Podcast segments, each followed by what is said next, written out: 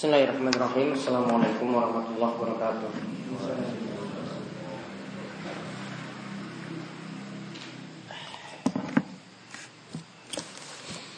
إن الحمد لله نحمده ونستعينه ونستغفره ونعوذ بالله من شرور أنفسنا ومن سيئات أعمالنا من يهده الله فلا مضل له ومن يضلل فلا هادي له وأشهد أن لا إله إلا الله وحده لا شريك له وأشهد أن محمدا عبده ورسوله. اللهم صل على نبينا وسيدنا محمد وعلى آله ومن تبعهم بإحسان إلى الدين.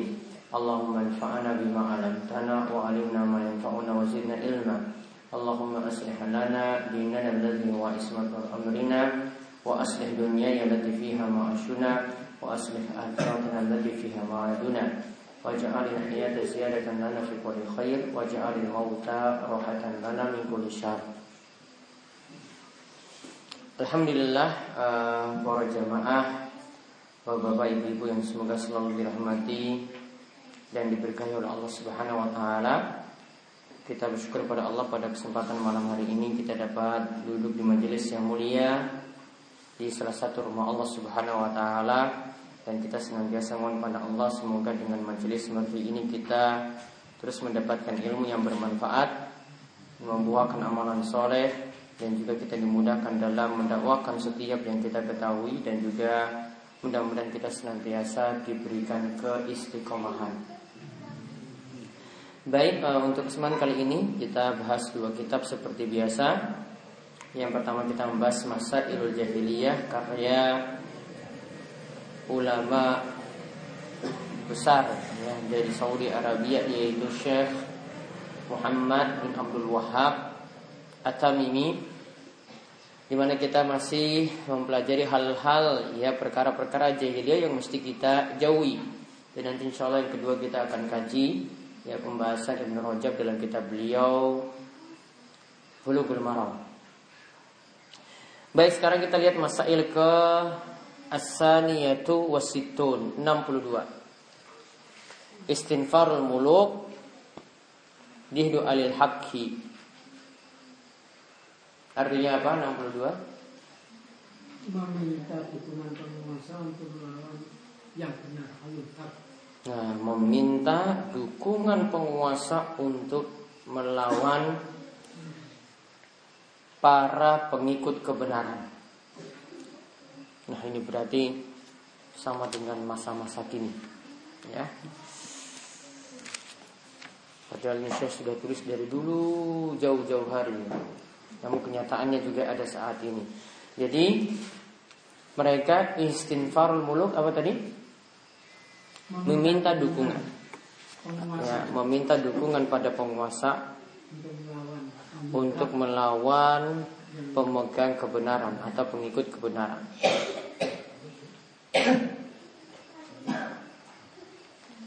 Kaunuhum idza gulibu bil hujjah yaitu jika orang-orang jahiliyah ini kalah dalam hujjah.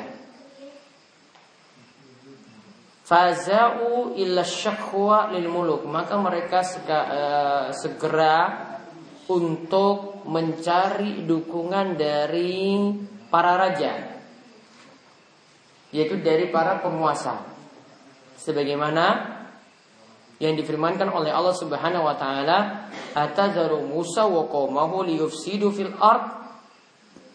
Surat Al-A'raf ayat ke-127 coba dibaca artinya.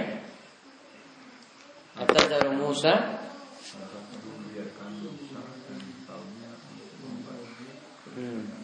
Apakah engkau membiarkan Musa dan kaumnya untuk membuat kerusakan di muka bumi? Baik, yang dimaksudkan dalam pembahasan ini yaitu orang-orang jahiliyah. Itu biasa sifat mereka jika mereka kalah dalam hujjah maka laja'u ila syakwa ila sultan mereka segera mengadu kepada penguasa. Yaitu dimaksudkan gulibu bil hujjah, ukimat alaihimul hujjah. Mereka sudah terkalahkan dengan dalil-dalil. yang menyatakan bahwasanya apa yang ada pada mereka itu keliru, ajaran yang mereka pegang itu adalah ajaran yang keliru. Dan tidak ada hujah argumen-argumen kuat yang mendukung mereka. Maka ketika itu mereka mengandalkan kekuatan ya yaitu kepada penguasa supaya bisa menghalangi orang-orang yang mengikuti kebenaran.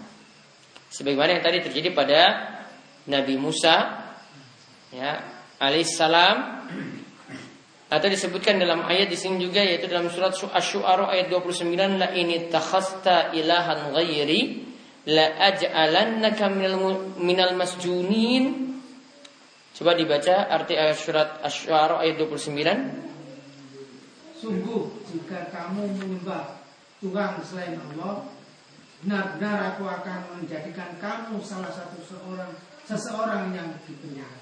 Seseorang yang tertawan ya akan menjadi orang-orang yang tertawan. Maka ketika itu ya mereka memanfaatkan kekuasaan untuk ya bisa mengalahkan para pengikut kebenaran. Maka inilah yang mereka lakukan kepada Nabi Allah. Mereka mengadukan Nabi tersebut kepada penguasa, la aj'alannaka minal masjunin. Yaitu akan aku jadikan kalian, jadikan engkau sebagai orang-orang yang ditawan atau orang yang dipenjara. Inilah jalan dari musuh-musuh Islam tadi, ya jalan dari para pengikut, uh, jalan dari para musuh pengikut kebenaran.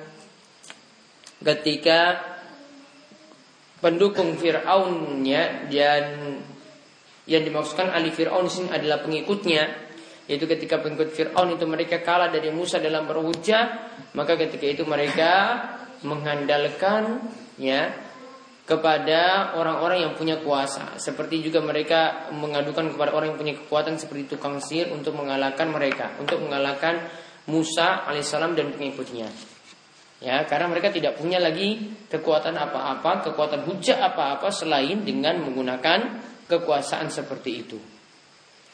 Nah ini yang ada di tengah-tengah orang jahiliyah. Nah, sama seperti masa sekarang, mau non muslim mereka cari ya kekuasaan atau mereka mengadukan kepada penguasa ya untuk bisa melanggengkan ajaran mereka. Begitu juga ajaran-ajaran sesat sama juga mereka mencari atau mereka pura-pura menjilat pada penguasa sehingga ajaran mereka juga bisa terus langgeng. Nah, ini semua adalah sifat-sifat jahiliyah yang turun temurun hingga saat ini.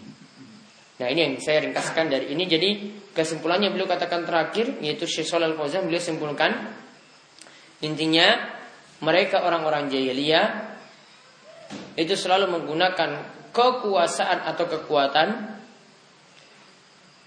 Contohnya saja dahulu ya mereka mengadukan kepada Firaun yang punya kekuasaan supaya bisa mengalahkan Musa. Dan seperti ini mengadukan kepada penguasa kata Salih Fauzan seperti itu ada terus ya walaupun berganti zaman ataupun berpindah tempat ya ada terus sifat jahiliyah semacam itu. Nah itu yang ke-62 Sekarang yang ke-63, 64, 65, 66, 67 Ya, jadi dari 64, 65, 66, 67. Empat sekaligus. Yaitu yang dimaksudkan di sini pada masail yang berikutnya Romyuhum ahlil haq Romyuhum alul haq Bimahum Bara'u minhu Menuduh pengikut kebenaran Pada suatu perkara yang pengikut kebenaran itu berlepas diri darinya. Jadi mereka memfitnah, ya, intinya memfitnah. Kalau bahasa kita itu memfitnah pengikut kebenaran dengan tuduhan yang di mana pengikut kebenaran ini berlepas diri darinya. Contohnya apa kalau di zaman ini? Padahal orang yang bela mati-matian ya bukan bila mati-matian namun menentang mati-matian misalnya ISIS malah dituduh ISIS pula ya. Orang yang menentang terorisme malah dituduh terorisme, malah dituduh teroris. Dia menentang terorisme malah dituduh teroris. Maka di sini dikatakan oleh Syekh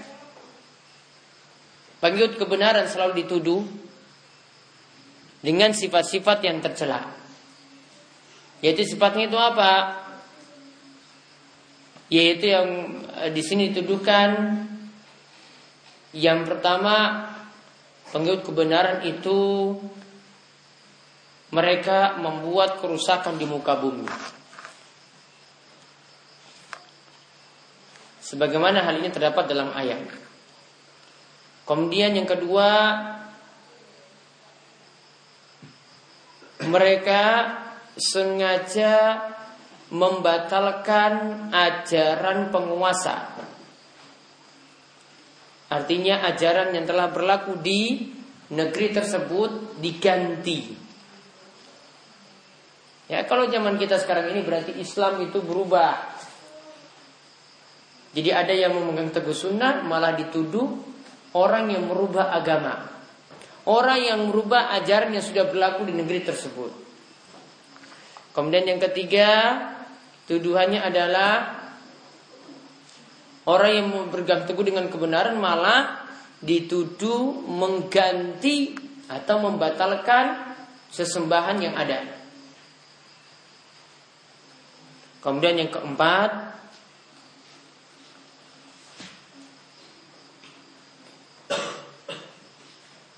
Oh yang kedua tadi ya binti Qasidinil Malik yaitu yang kedua tadi merendahkan agama yang ada dari penguasa. Kalau yang ketiga merendahkan sesembahan orang musyrik yang ada. Baru yang keempat, orang yang berpegang teguh dengan kebenaran malah dikatakan mengganti ajaran yang ada. Intinya semuanya sifat-sifat jelek. Ya. Itu juga bisa dituduh mecah belah umat dan seterusnya. Tuduhan-tuduhan seperti ini ini kata Syekh Muhammad Abdul Wahab ini adalah tuduhan-tuduhan jahiliyah. Jadi bukan hanya tadi yang disebutkan sebelumnya mereka mengadukan kepada penguasa. Ya. Ketika itu mereka bukan hanya mengadukan pada penguasa, namun mereka menyifati orang beriman dan pengikut kebenaran sebagai orang yang membuat kerusakan di muka bumi. Sebagaimana yang dikatakan pada Fir'aun Atadzaru Musa wa qaumahu liyufsidu fil ard Apakah engkau mau membiarkan Musa dan pengikutnya? Coba Musa dan pengikutnya dikatakan apa? Membuat kerusakan di muka bumi. Diadukan kepada Fir'aun. Kemudian Fir'aun itu dipanas-panasi, dibilang, apakah engkau mau membuat Musa itu membuat keonaran di muka bumi? Ya, jadi mengajarkan kebenaran itu dianggap sebagai orang yang membuat keonaran atau orang yang membuat kerusakan. Jadi islah membuat perbaikan itu dianggap sebagai orang yang membuat kerusakan. Jadi yang kebenaran malah jadi sebaliknya. Ya, kebenaran malah jadi sebaliknya. Jadi orang yang mengajarkan tauhid, orang yang mengajarkan untuk meninggalkan kekufuran, orang yang mengajarkan untuk meninggalkan maksiat dan kefasikan, kezoliman, dan sifat-sifat yang melampaui batas malah yang menyuruh seperti itu menjauhi hal-hal tadi itu dianggap sebagai orang yang ifsad fil art membuat kerusakan di muka bumi. Padahal Nabi Musa alaihissalam tadi dan pengikutnya itu bertujuan untuk membuat islah perbaikan di muka bumi. Sedangkan Fir'aun dan pengikutnya itulah yang membuat kerusakan. Namun dibuat jadi sebaliknya. Ya namun dibuat jadi sebaliknya. Jadi sebagaimana juga kata Syekh juga yang sebelumnya Bisa jadi orang yang beriman, yang bertauhid malah dikatakan orang yang musyrik. Ya, orang yang beriman dan bertauhid malah dikatakan sebagai orang musyrik. Kenapa dikatakan oleh orang musyrik? Karena mereka tidak mau misalnya bertawasul ya kepada orang-orang yang sudah mati. Bertentangan dengan tradisi yang ada. Nah ini kata Syekh sifat yang disebutkan di sini yang keempat-empatnya tadi ya ini adalah sifat-sifat yang masih terus ada sampai nanti datang hari kiamat. Jadi orang-orang jahiliyah, orang-orang kafir itu akan menyifati orang-orang beriman dengan sifat yang sebaliknya.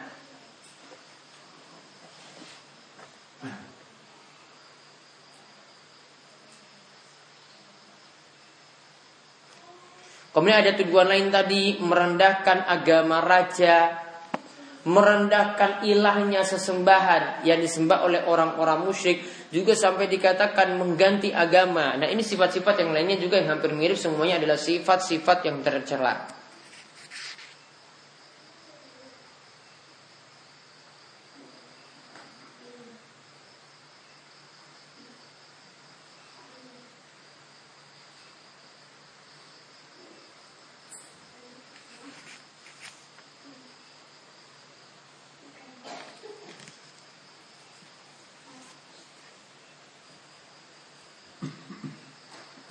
Contoh misalnya yang dikatakan pengikut kebenaran itu malah dituduh mengganti agama. Ini seperti yang disebutkan dalam surat Ghafir, surat Al-Mu'min ayat ke-26. Inni akhafu ayyu ayyubaddila dinakum aw ayyudhira fil ardi fasad. Sesungguhnya aku itu takut, aku khawatir kalau dia itu mengganti agama kalian. Coba lihat orang yang ngikut kebenaran atau yang dakwahi kebenaran malah dituduh ganti agama kalian. Atau dia malah nanti membuat atau menampakkan kerusakan di muka bumi. Ya, membuat kerusakan di muka bumi. Berarti dituduh apa? Orang yang dakwahi kebenaran dituduh ganti agama atau dituduh yang membuat kerusakan di muka bumi.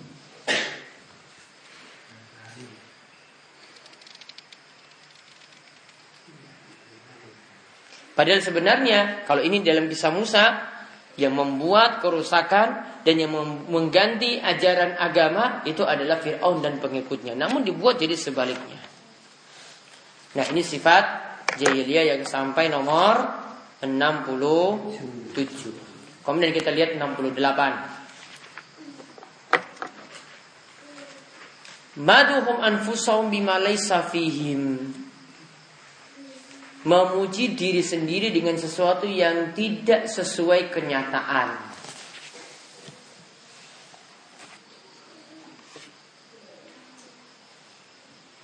Jadi memuji diri sendiri padahal tidak sesuai dengan kenyataan.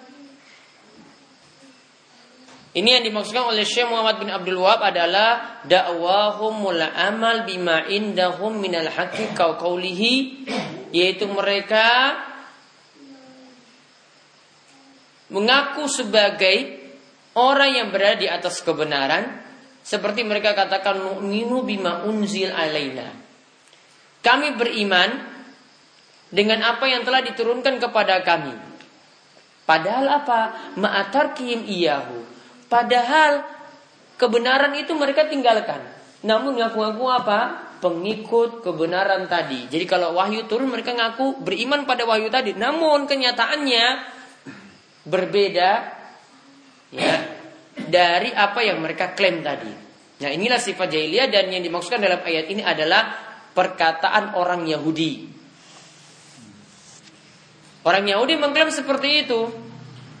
Mereka ketika dikatakan wa idza qila lahum aminu bima anzalallahu qalu nu'minu bima unzila alaina. Ketika dikatakan kepada mereka marilah beriman kepada apa yang Allah turunkan. Mereka katakan iya, kami beriman dengan apa yang Allah Subhanahu wa taala turunkan, yaitu lewat para rasul dan para nabi, yaitu nabi-nabi dari Bani Israel. Namun apa yang terjadi? Ya, ketika dalam kitab mereka mereka diperintahkan untuk beriman kepada Muhammad, kepada Nabi Muhammad SAW, maka ketika itu mereka menyelisihinya. Ya, dikatakan dalam ayat, ya wa yakfuruna bima wara'ahu. Mereka mengkufuri hal itu.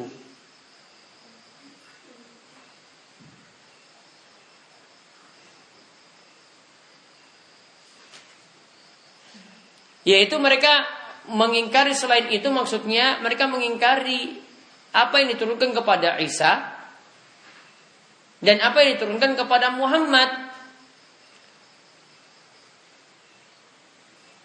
Padahal ajaran dari Nabi Isa dan ajaran dari Nabi Muhammad itu bersesuai dengan ajaran-ajaran Nabi sebelumnya.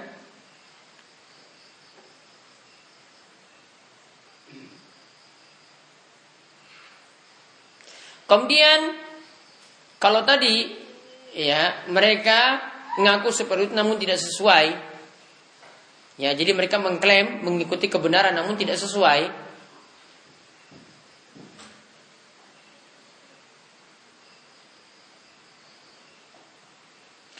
Begitu pula mereka orang-orang yang ngaku seperti itu berada di atas kebenaran malah melakukan jaroim tindakan-tindakan kriminal sampai mereka membunuh nabi-nabi Allah. Qul falima taqtuluna anbiya Allahi min qabl in kuntum mu'minin. Coba katakan, kenapa kalian bisa sampai membunuh nabi-nabi Allah sebelumnya jika kalian itu benar-benar beriman?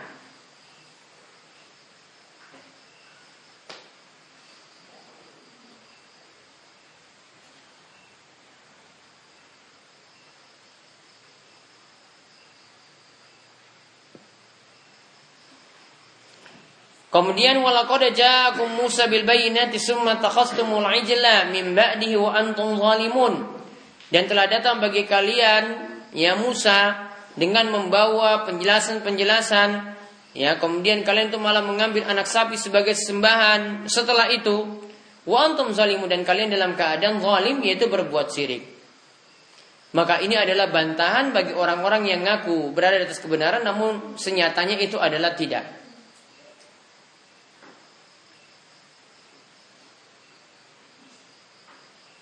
Jadi intinya sifat jahiliyah yang ngaku-ngaku seperti itu ya padahal tidak sesuai dengan apa yang mereka akui. Kalau praktek saat ini ya kalau praktek saat ini itu adalah orang-orang itu ngaku misalnya bermazhab pada mazhab tertentu bermazhab syafi'i. Ya ini kata Syekh Al Fauzan yang terakhir beliau katakan dalam kalimatnya yaitu ada orang yang mengaku bermazhab dengan mazhab tertentu. Aku adalah mazhab imamku. Pendapatku ini adalah mazhab imamku. Padahal apa yang dia akui itu berbeda dengan Imam Syafi'i itu akui. Ya, meyakini bahwa dia itu mengaku sebagai pengikut Syafi'i namun akidahnya akidah Asy'ari bukan akidah Imam Syafi'i yang al-sunnah. Ya kemudian amalannya ya amalan yang tidak ada tuntunan beda dengan Imam Syafi'i yang pakai tuntunan.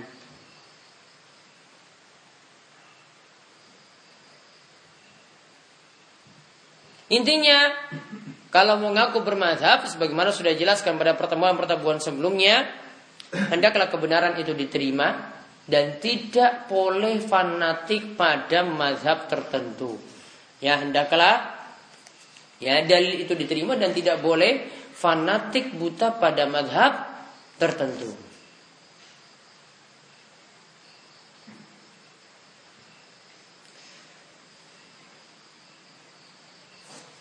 Kemudian yang terakhir kita lihat dari masail jahiliyah yaitu masail ke-69 dan 70. Ke-69 dan 70 dikatakan Al-mas'alatu tasi'atu wasitun Masail ke-69 Wasab'un dan ke-70 Ziyadatuhum fil ibadah. Ala masyara'ahullahu Wa naqsuhum minha. Mereka tambah-tambah ibadah yang telah Allah syariatkan Atau mereka mengurangi ibadah-ibadah yang ada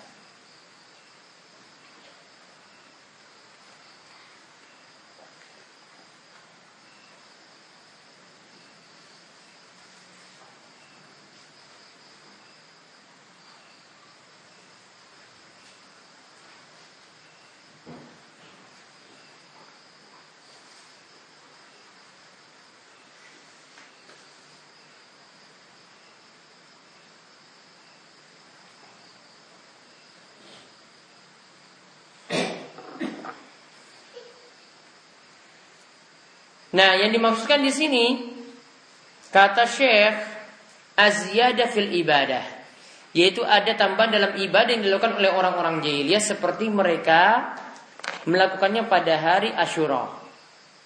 Kalau hari Asyura kalau orang Islam apa yang dilakukan? Ya, puasa. Namun kalau orang jahiliyah ya, yaitu orang Yahudi misalnya mereka jadikan hari Ashura itu ditambah lagi dijadikan sebagai hari raya.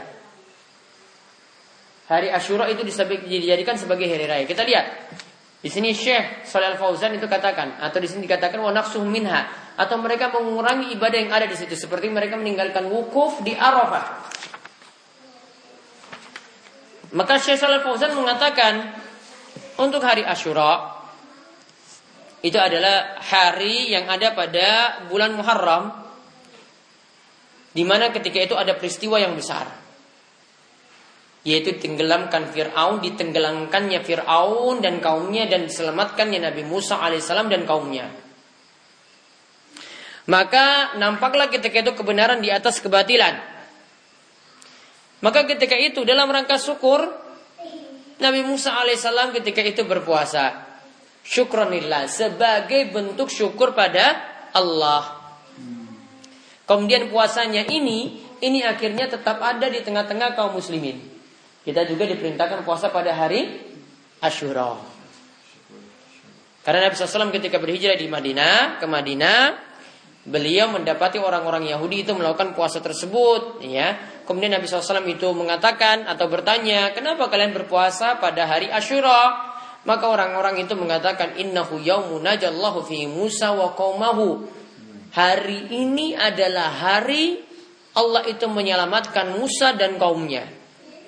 Dan menenggelamkan atau membinasakan Fir'aun dan pengikutnya. Maka Musa dan kami saat ini itu berpuasa pada hari Asyura. Kemudian Nabi SAW katakan ketika itu ketika melihat orang-orang itu melaksanakan puasa Asyura, maka Nabi SAW itu mengatakan, ya, nahnu ahakku bi Musa minkum.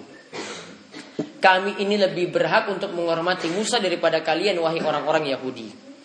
Maka ketika itu Nabi SAW juga berpuasa dan beliau memerintahkan yang lainnya juga berpuasa. Kemudian setelah itu beliau memerintahkan untuk berpuasa pada hari sebelumnya. Juga ada riwayat yang lain mengatakan hari sesudahnya. Namun kalau untuk hari sesudahnya itu hadis yang dhaif namun intinya sama-sama tujuannya baik dilaksanakan pada hari sebelumnya atau sesudahnya tujuannya untuk mukhalafalil Yahud. Yaitu untuk menyelisihi ibadahnya orang Yahudi. Lalu apa yang dimaksudkan dengan tambahan tadi? Mereka bukan hanya menjadikan puasa ketika itu namun mereka jadikan hari Asyura. Orang Yahudi jadikan hari Asyura sebagai hari Aid. Di mana ketika itu mereka menghiasi rumah-rumah mereka. Seperti kita hari raya kan kita hiasi rumah kita. Ya, mereka juga e, memberikan pakaian yang bagus kepada anak-anak mereka, kepada istri-istri mereka. Dan mereka menganggap hari Ashura tadi kemenangan Musa pada Fir'aun itu dianggap sebagai Yaumul Id, hari Id. Maka tambahan tadi selain dari puasa tadi ditambah jadi hari Id, inilah tambahan yang tidak dibolehkan. Jadi itu adalah ajaran jahiliyah yang sengaja tambah-tambah ajaran. Kalau orang Syiah, Rafidah, mereka jadikan hari Ashura tambahannya itu apa? Mereka jadikan hari Ashura sebagai hari kesedihan. Yauniyaha hari ya penuh kesedihan dengan ketika itu boleh berteriak-teriak dan meratap. Karena ketika itu mereka menganggap saat hari Ashura itu saat kematian cucu Nabi Wasallam Al Husain.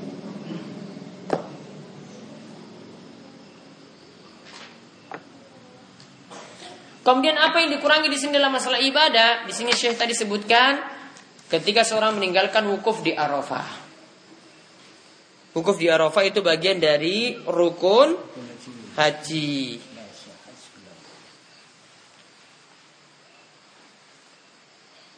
Dan yang namanya ajaran haji ini, ini adalah sisa-sisa dari atau ini adalah terusan dari ajaran Nabi Ibrahim alaihi salatu wassalam.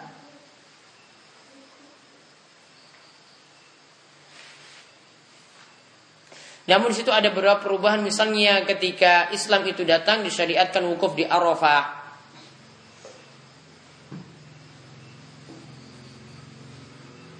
Ya, dan orang-orang jahiliyah itu bukan wukuf di Arafah, malah mereka itu wukuf di Musdalifah. Ya, ini berarti pengurangan dalam masalah ibadah.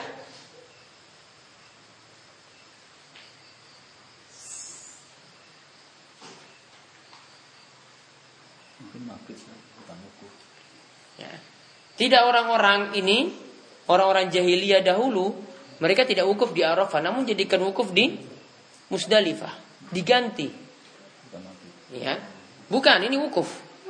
Orang-orang jahiliyah dahulu.